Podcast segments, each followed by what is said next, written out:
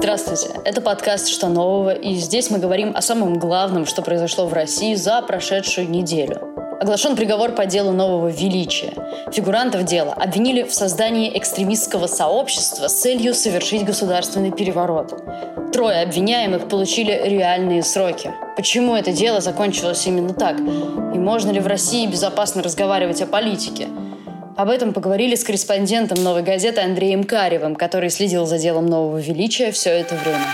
Андрей, напомни, пожалуйста, слушателям, в чем суть обвинений, почему это дело получило такой резонанс. Коротко, в двух словах. Ну, собственно, новое величие, оно, э, дело началось еще с марта 2018 года. По основному делу проходит семеро человек. Э, их обвиняют в создании э, экстремистского сообщества. Это дело, скажем так, раскрыло все запрещенные методы следствия.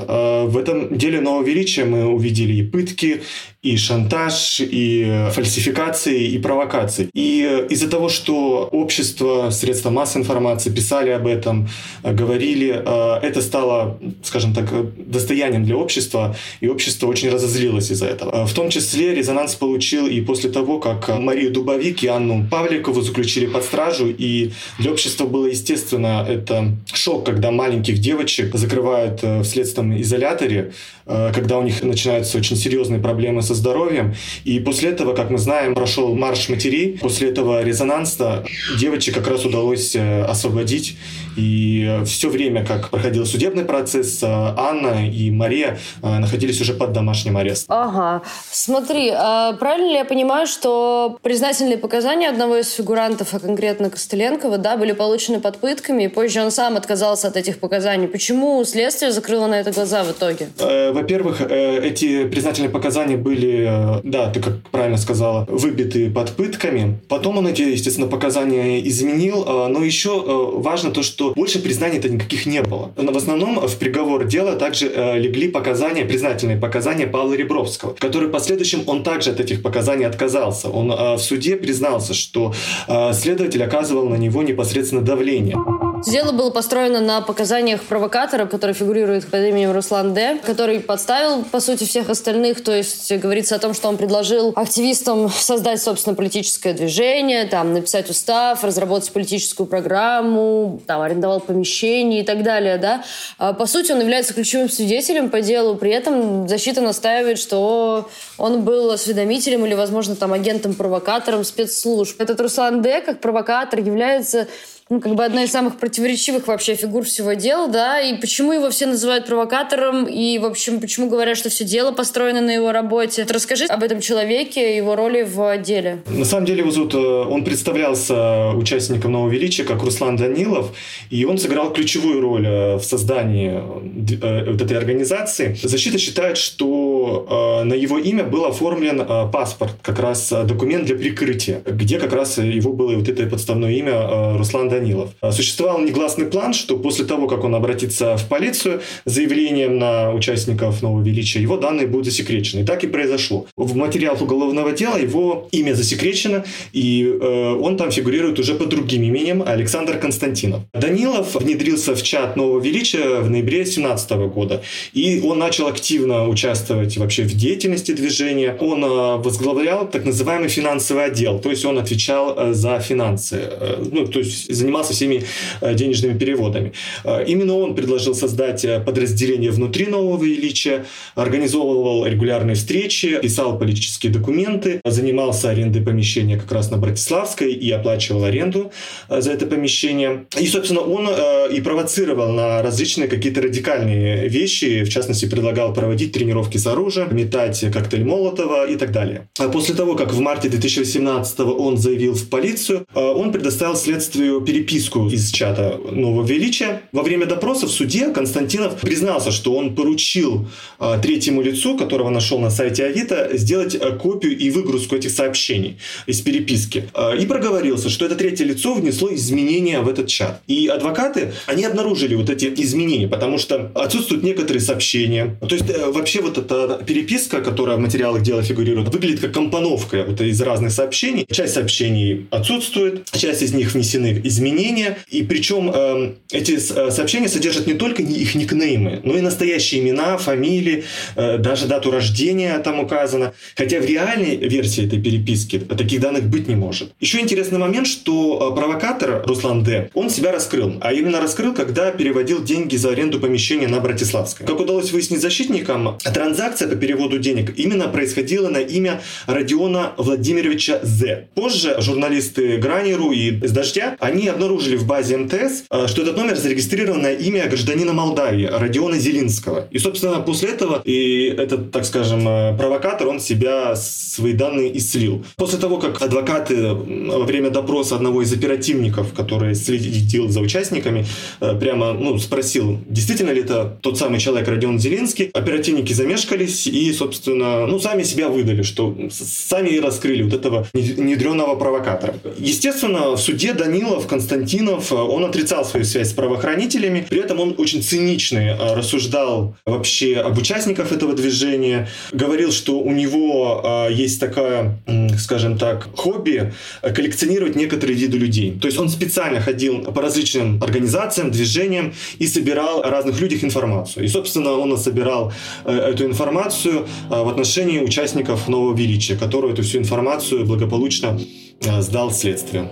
Получается, что э, силовики могут э, как бы плодить такого рода провокаторов э, и создавать направо и налево как бы экстремистские организации в кавычках, да, и таким обманным путем заманивать туда кого угодно, так? А, конечно, потому что работают так называемых таких провокаторов, которые работают в пользу следствия. Мы ну, собственно, и первый раз встречаем. Такой же провокатор был и в деле сети. Такие же провокаторы существуют и во многих других делах. Также в деле э, Азата Мифтахова там тоже есть так называемые засекреченные свидетели, которые э, дают показания против э, фигурантов дела. Это, это самый легкий, э, скажем так, прием следствия. Если у них нет прямых улик, прямых доказательств, то тогда в деле обязательно появляются секретные свидетели провокаторов.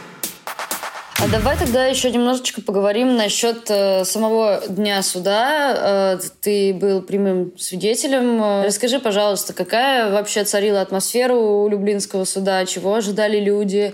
Невиновны!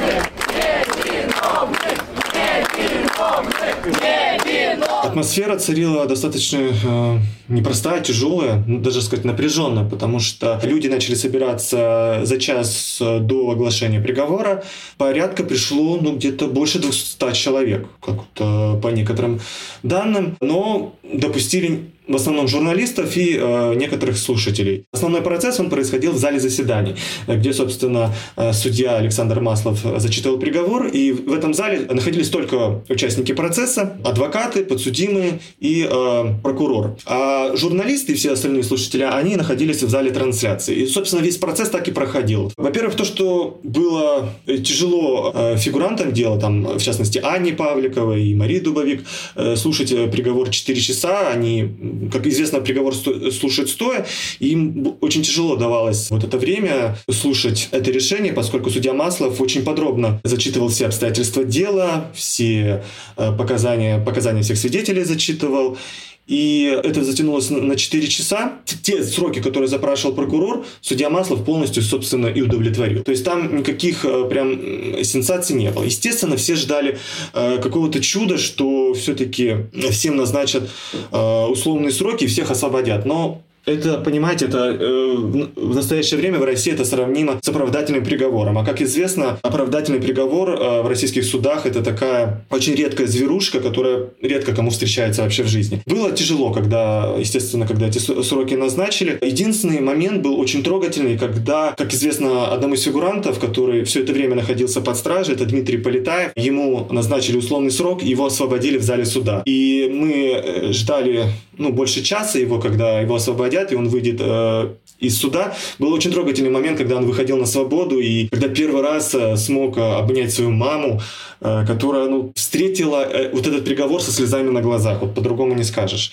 Ее все успокаивали, обнимали ее друзья и говорили, все, все, твой сын на, на свободе, все. Тем не менее, троих фигурантов э, все-таки приговорили к реальным срокам, то есть это Руслан Костыленко, Вячеслав Крюков, Петр Крамзин, да? Был ли вообще шанс, что их оправдают? И можно ли сказать, что реальный срок — это попытка сказать, как будто бы вот больше общественный резонанс не повлияет на исход политических дел, и не будет вот этих вот условных сроков. Ну да, я согласен а, с тем, что э, приговоры, которые сейчас выносятся в отношении, именно по политическим делам, в отношении там, активистов или еще кого-то, а, это определенный сигнал о том, что сидите молчите, не двигайтесь, не рыпайтесь, а иначе вот э, будете сидеть в тюрьме. Оправдательные приговоры у нас, ну, они не выносятся, практически так, таких так, так, таковых нет. То есть каждый год э, судебный э, департамент, он отчитывается о том, что э, у нас в России э, оправдательных приговоров всего меньше 1%. Ну, о чем можно говорить? Хотя мне рассказывала подруга Вячеслава Крюкова, Алина, в одном из писем он ей рассказывал о том, что в конвойном помещении, где вот у них камера располагается, в одной из камер один из арестантов музыкантов э, нацарапал надпись «Спасибо Маслову, просили 4, дали 2». И все как бы надеялись, что вот э, на какое-то ну что ли, милосердие Маслова, что все-таки он как-то не то что оправдает, но хотя бы не такие э, жуткие сроки назначит. Но вот не оправдалось это ожидание. Увы. Можешь пояснить, почему вообще вот от Маслова ожидали немножечко другого, как от судьи? В принципе, весь процесс, который вот шел под председательством Александра Маслова, он шел достаточно ну, то есть он был реальным арбитром. То есть, вот, на мой взгляд. Обстановка в зале суда была напряженная, потому что адвокат и прокурор, у них происходили определенные конфликты, и Маслов, как арбитр, пытался вот их успокоить, утихомирить. То есть, он действительно давал возможность высказаться обеим сторонам. Даже когда был э, очень большой перерыв в процессе из-за коронавируса, даже когда суды работали, скажем так, в особом режиме, когда не допускали в суды журналистов, слушателей, адвокаты просили, давайте все-таки будем откладывать процесс, откладывать прения, помещение, чтобы все могли попасть на заседание, э, чтобы была все-таки соблюдена гласность. И судья Маслов удовлетворил эту просьбу защиты, что он встал на их сторону, что да, действительно, нужно соблюсти гласность. Поэтому давайте откладываться до тех пор, пока все ограничительные меры из-за коронавируса не будут сняты. И, собственно, это был хотя бы один таким из сигналом того, что, ну, может быть, он э, проявит свою какое-то сострадание, что ли. Руслан в своем обращении, опубликованном у нас на сайте «Новый», сказал, что если ему дадут срок, то он предпочтет сроку смерть. Я процитирую, «Я слишком свободолюбивый человек и предпочту смерть лишению свободы», сказал он. Вот, я не знаю, что реально здесь можно спросить, но вдруг ты поймешь, э, как бы, что ты вообще знаешь о Руслане как о человеке. Это действительно какие-то серьезные заявления, что есть вероятность, что эти люди не просто сядут там на 7, на 6 лет, действительно не выдержат такого рода, такого приговора. Действительно, Руслану тяжело. Тяжело дался этот процесс. Во-первых, он пережил пытки. Собственно, подробности над тем, как над ним издевались силовики, он рассказал прямо перед выступлением с последним словом. Э, было опубликовано его письмо. Но помимо этого, э, Руслану и, собственно, Вячеславу Крюкову, они чувствовали, знаете, какую-то определенную несправедливость, поскольку вот девочек, Аню и Машу, их освободили, то есть их перевели под домашний арест. А вот они сидят. Хотя Руслан, Вячеслав, Петр, Дмитрий, они такие же, э, такие же фигуранты делают. То есть они не больше, не меньше как бы там э, не, не, не совершили. И при этом они сидят в, э, в тюрьме, по большому счету, а вот остальные там фигуранты под домашним арестом. И для них им было действительно обидно. Они считали это несправедливостью, и они пытались обратить внимание обществу, что, пожалуйста, помогите. Они устраивали голодовки. Была ситуация, когда в очередной раз Маслов им продлил срок содержания под стражей. Э, Руслан и Вячеслав вскрыли вены прямо в зале суда. Для них это был, как скажем, ну это крик это крик о помощи. И вот это письмо, а, последнее письмо Руслана Костыленкова, где он уже готов просто на крайние меры, это неудивительно, потому что Руслану а, терять нечего. Вот он, он, он сам, собственно, об этом говорит, и он говорил в интервью, которое мы опубликовали в «Новой газете», что у него нету родных, то есть у него мама умерла, когда он был совсем маленький. А, он потерял отца. В то время, пока он содержался под стражей, умер его дедушка. У него, собственно, никого не осталось. Естественно, он очень подавленном состоянии состоянии. Но буквально вчера а, Анна Каретникова побывала у Руслана и Вячеслава в СИЗО, и ну, по ее словам, что ребята вроде как находятся в бодром состоянии, то есть они не упали на самом деле духом, и сейчас ожидают, э, когда будет их рассмотрена апелляционная жалоба на приговор. Андрей, ну последний вопрос тогда такой а, обобщающий все, о чем мы говорили выше. Как по-твоему, возможно ли в современной России разговаривать о политике так, чтобы не быть обвиненным в экстремизме в итоге? О политике можно и нужно говорить, но, собственно, мы все и обсуждаем. То есть и даже мы сейчас говорим и обсуждаем эту э, политический процесс. Э, и я думаю, что обсуждать политику можно, но видимо, уже в нынешней ситуации нужно это делать осторожно. В чем должна проявляться эта осторожность? Видимо, вот в, той ситуации, в которой, вот, например, оказались э, фигуранты нового величия, следить за тем, чтобы никакие провокаторы и внедренные сотрудники оперативных служб не внедрились в ваш чат. То есть я не знаю, как, конечно, как это отследить, как это понять, но а, нужно, если вы обсуждаете с кем-то политику, нужно это делать с проверенными людьми. В основном со своими, видимо, друзьями. Хотя, если они, конечно, не завербованы. С вами был подкаст «Что нового?». Подписывайтесь на нас на любой платформе, где вам удобно слушать подкасты.